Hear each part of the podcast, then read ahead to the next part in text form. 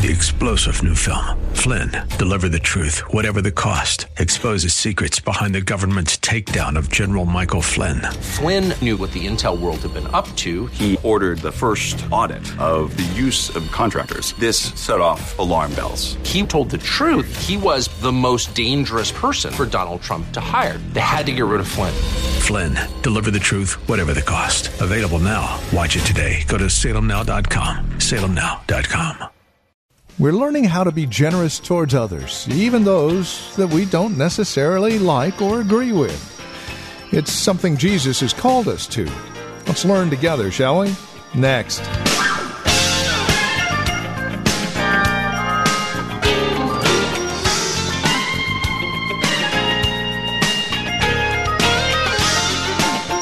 From Valley Bible Church in Hercules, welcome to today's broadcast of Truth for Today. Pastor Phil Howard returns us to our look at Luke chapter 10 how to be generous towards others.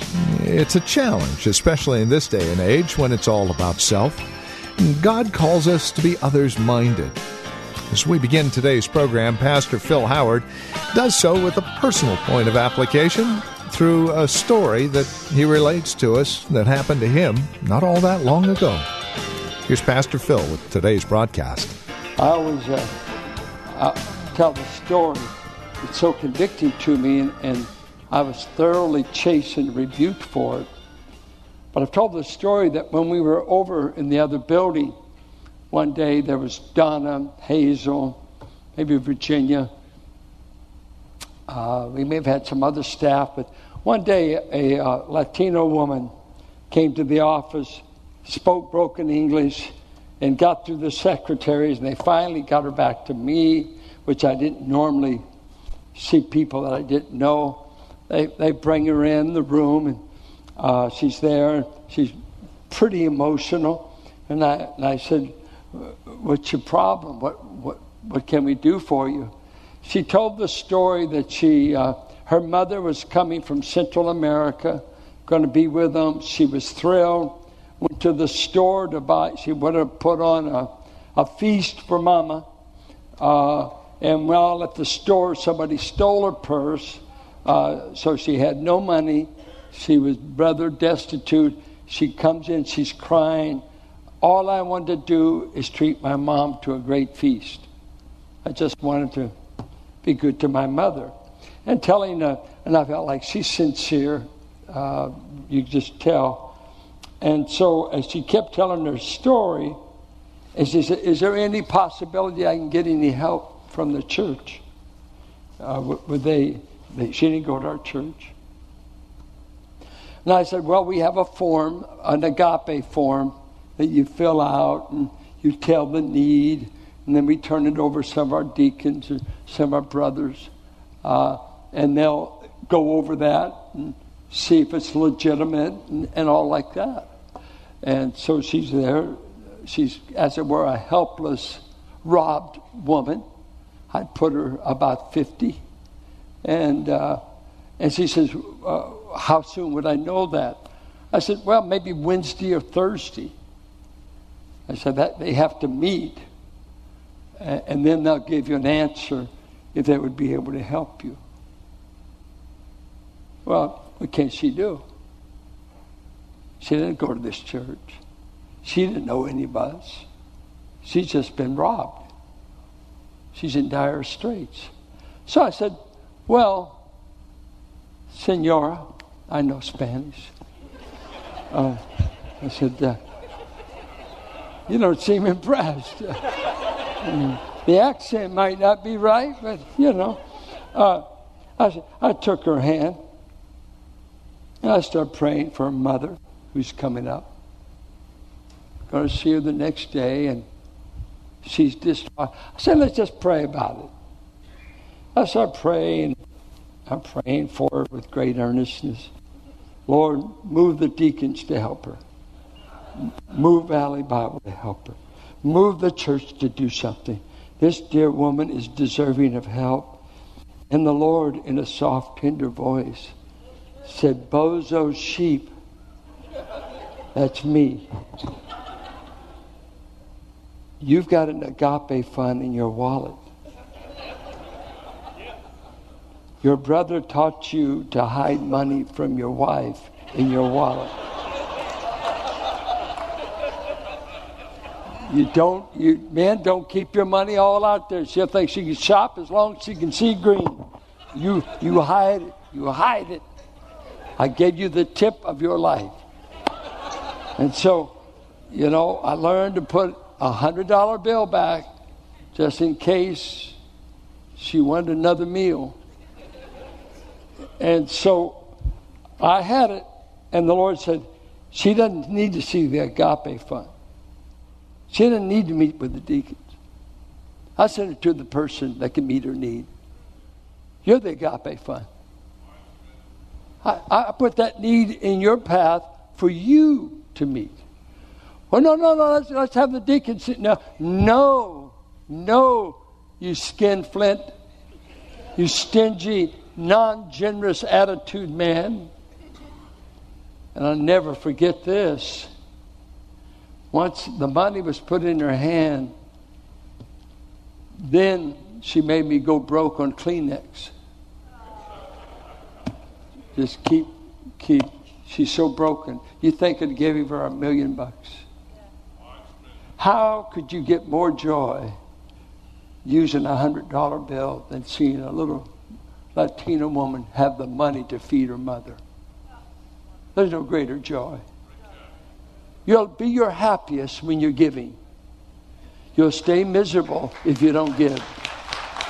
Yeah, that's right. So, there's three reasons why people are poor according to the Bible. Three biblical reasons. Number one, oppression or injustice.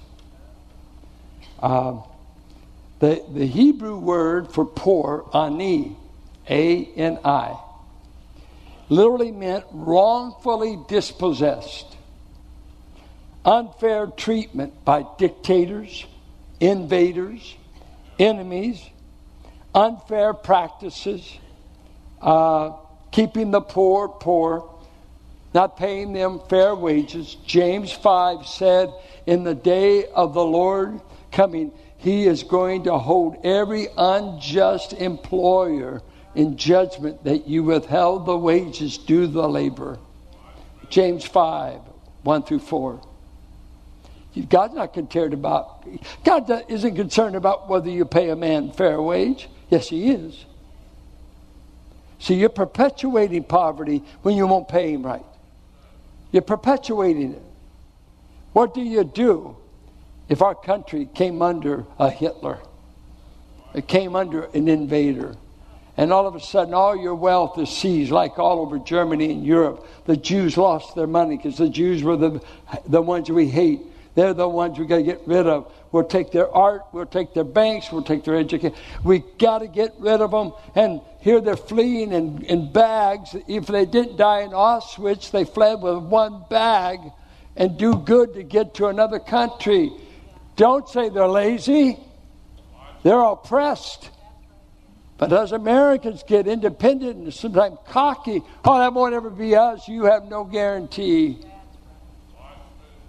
We're no better than them though we think we are. Second reason was natural disaster, which is really divine disaster. If God decides to give us the big earthquake on the west coast and your house is razed to the ground, or if you're living in Paradise, California, and the fires sweep through, uh, or you're living in Houston and you're in a flood with water up to 10 feet on the streets of Houston, or if you're living through Katrina in New Orleans, what do you do? Do you start calling them poor boys, too lazy to work? No. What do you do when famine comes? You need a brother Joseph to tell the Pharaoh how to feed all the starving people in Egypt he had an economic plan how to make it through that seven year famine. Should we be concerned that federal workers haven't been paid for two weeks? Would it be wrong for us to feed them? No. We usually don't get socially involved. Says, that's not my problem. Let the government take care of it. Should we take care of widows? Acts 6 and 1 Timothy said, We didn't go to the government for our widows. Listen to what Julian, an emperor of Rome, said in 361. He said in a letter to a pagan priest, These Christians are succeeding. It is disgraceful that while the impious Galileans, Christians, support both their own poor and ours as well, all men see that our people lack aid from us. These Christians are outdoing us. They start hospitals. They take care of lepers. They feed the poor. They're taking care of more in the Roman Empire than the Roman Senate is taking care of.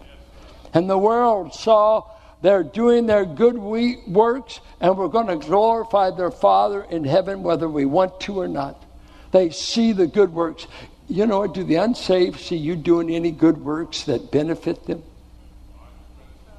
The third reason people were poor was personal sin lazy, uh, lack of self discipline, uh, ignorance, uh, didn't know how to manage.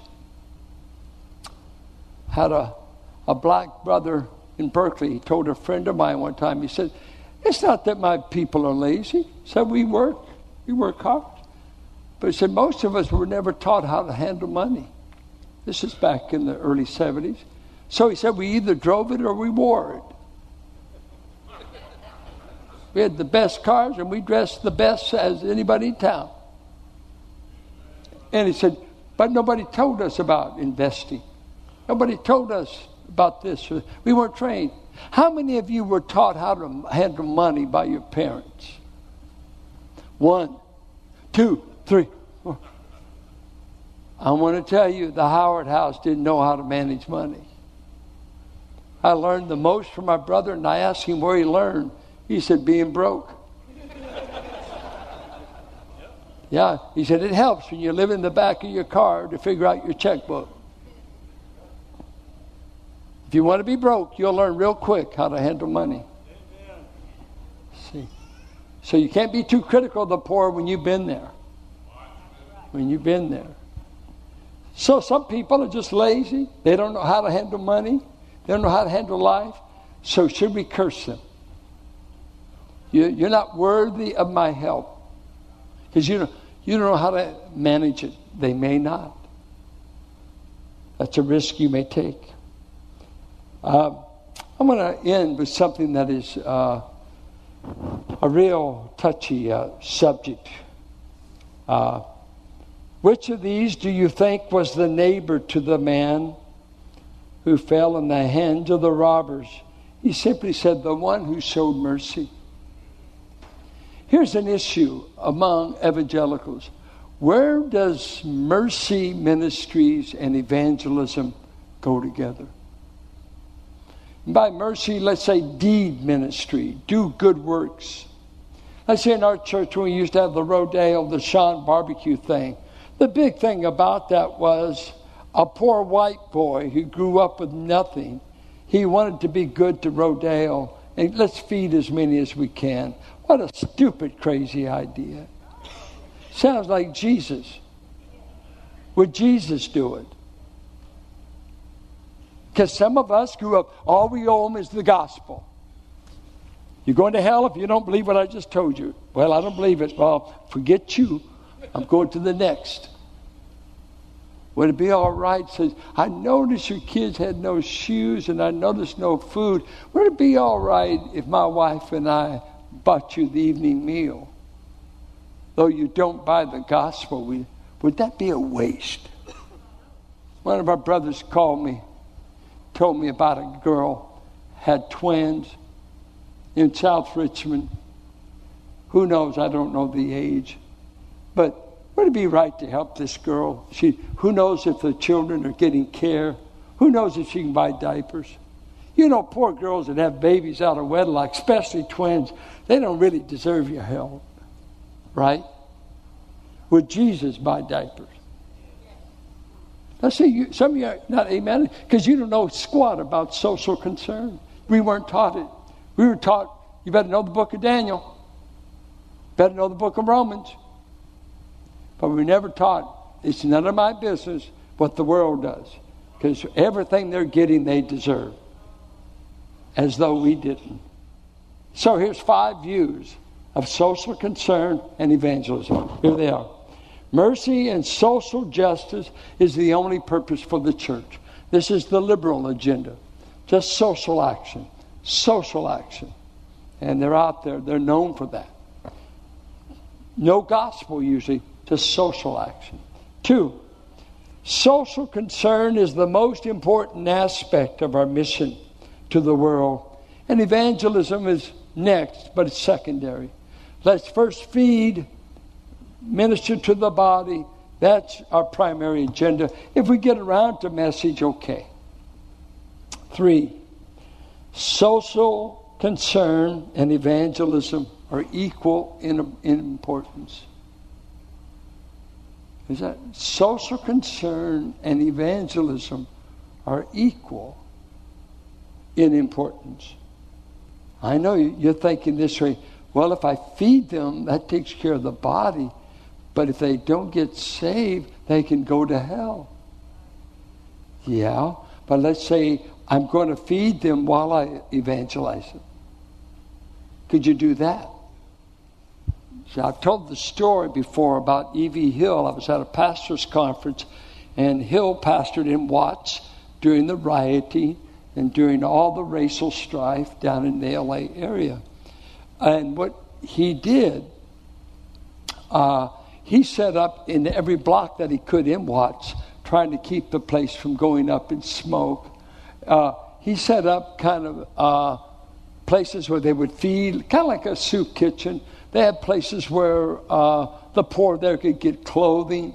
Uh, and they just kind of took it by blocks. It wasn't a central rescue mission, but and there's people in his church that lived in that block. They'd open their home and they'd help people like that. But one of the prosperity preachers in uh, L.A. Uh, was meeting with him one day. and said, "Hey, Hill, I hear you've got this soup stuff going on, and, and you're feeding and you're clothing." He said, "What in the world are you doing feeding the devil's children?" Ed Hill, who grew up in a single room log cabin in Sweetwater, Texas, and his mother put him on a trailway bus and a set of bib overalls and 20 bucks. He knew something about poverty. He said, Well, sir, he said, I figure I need to keep them alive until we lead them to Jesus. You got to keep the devil's children alive long enough, enough to evangelize them. They're dying. They've been beat up in life. And all the religious folks are going by the other side. Pass by. We're too busy going to another Bible study or prayer meeting. The priest and that Levite said, I thought you were supposed to be merciful. We gave up mercy. We're religious He said, Let me tell you about what mercy does. Mercy gets involved. I left palaces to reach you. I'm not asking you to do anything I haven't done. The Son, God the Son. He's not asking you to stoop any further than He stooped to get you. I said, to get you. The Savior reached way down for me. And sometimes I don't sense that in some Christians. There's that self righteous, Pharisaical spirit that kills me when I'm around it. It's lethal. It's self righteous Christianity. It's not, I receive mercy. I'm an object of mercy. Did you know that in Ephesians 2, he said, In the ages to come, he is going to display his saints as in a trophy case and point to angels and say, This is what grace accomplished. They're in my trophy case for all eternity. Not what works accomplished, what my grace accomplished. I'm going to advertise it for all eternity.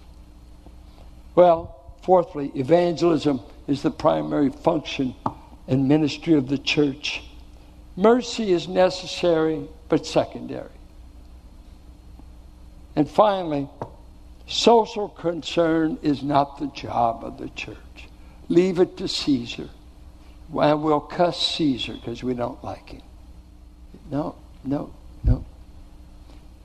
That's why we got an agape fund. When this church first started, a bunch of Greg Hirschman was here in those days, and we got a few others, but just a lot of young people, a lot of young people, uh, 18, 19, 20, uh, hair go, what you never know.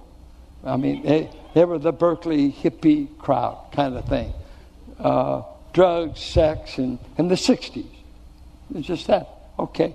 Just saved, many of them. We used to have money circulate all the time in this church because if any need got out, someone needed tires, someone would buy it. Maybe a couple guys would go in, they'd buy them tires, or a gal needed this, they'd do it. And, and nobody taught them to do it. Nobody, and, and nobody asking, do I get a tax credit? Everything was, men money was going everywhere. And what was amazing is young believers spontaneously started caring for one another. They just, they wanted to help. They wanted to help. See, generosity is a work of the Spirit in the heart. And uh, I pray that uh, you'll learn, and I will learn as I'm convicted by this message myself because of my lack of social concern. Uh, is that the agape fund starts in your heart, not in your pocketbook. And uh, don't ask what the church can do for you. Ask what you can do for the church and for those. Take it, make it your responsibility. We can have people dragging in all the things we ought to be doing. I ask you, what is God wanting you to do personally? What is God asking you to do? We have a story. We used to have a man in this church, Fred Griffith, one of the nicest men you'd ever want to know. And Fred uh, was Frank Griffith's father. Came to came to this state back in the early 30s. He was a preacher's son, Oklahoma boy. Came out here like many of those men did, like, like on two or three dollars, hitchhike, Route 66. And uh, he got as far as Arizona and no further. And all of a sudden, the guy pulls up with a big fancy car, gives him a lift, gets him out of that sun. I believe he brought him all the way to, uh, I think it was L.A. He got that far, but got him out of Arizona, got him through Needles and coming on up the state.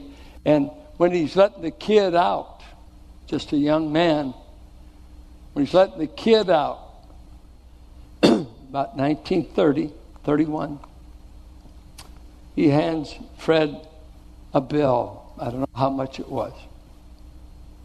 Handed him a bill.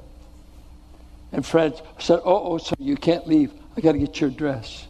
I got to get it. He said, Why? He said, I'll pay you this, I'll pay you back.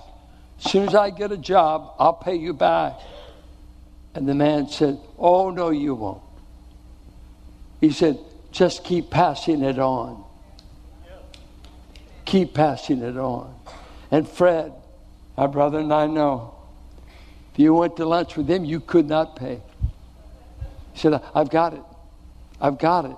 Fred, no. I think I always say yes, but some would say, no, no, no. Because all of his life, he would say, I'm just passing it on. I'm just, all I ask you to do to be happy is be generous and pass on the kindness and mercy of God. I don't care if they're saved. I don't care if they're Buddhists. I don't care if they're white, black, brown, yellow. I don't care. You will not waste your money helping one of the children of God made in his image. Not born again, we're image of God bearers. All of us are. I don't care. I don't care. The human race needs mercy, and they often see it through a human being. And this is Truth for Today, the radio ministry of Valley Bible Church here in Hercules, and our teacher and pastor, Pastor Phil Howard. Thank you for spending time with us today. As always, it is a pleasure and a delight studying God's Word with you that we might mutually grow in our love and admiration for our Lord and Savior Jesus Christ. If you have questions about today's program, maybe you have a question about your own walk or relationship with the Lord, we would love to talk with you.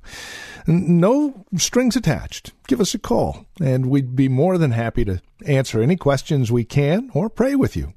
Our phone number is 855 833 9864. If you would rather write to us, here's our address 1511 M Sycamore Avenue, Suite 278. We're here in Hercules, the zip code 94547. So again, you can reach us by phone, by mail, or better yet, stop by our website and drop us an email. Let us know you paid us a visit. You can find us at truthfortodayradio.org. That's truthfortodayradio.org. And then if you would like to join us here at Valley Bible Church for worship, Sunday services are at 9 and 11, and directions can be found at our website, truthfortodayradio.org, or by calling 855 833 9864. And then come back and join us next time for another broadcast of Truth for Today with Pastor Phil Howard.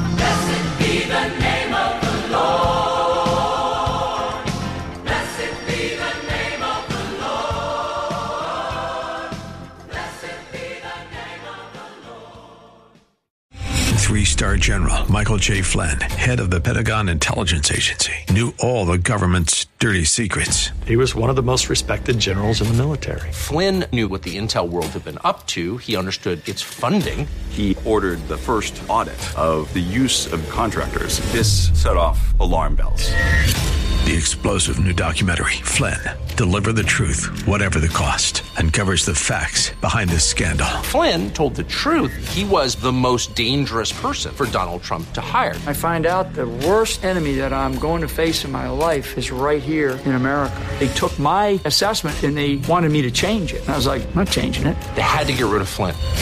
With in depth interviews, archival footage, and never before seen personal records of the man behind the headlines. I just felt like I was drowning. Flynn, deliver the truth, whatever the cost. Available now. Watch it today. Go to salemnow.com. Salemnow.com.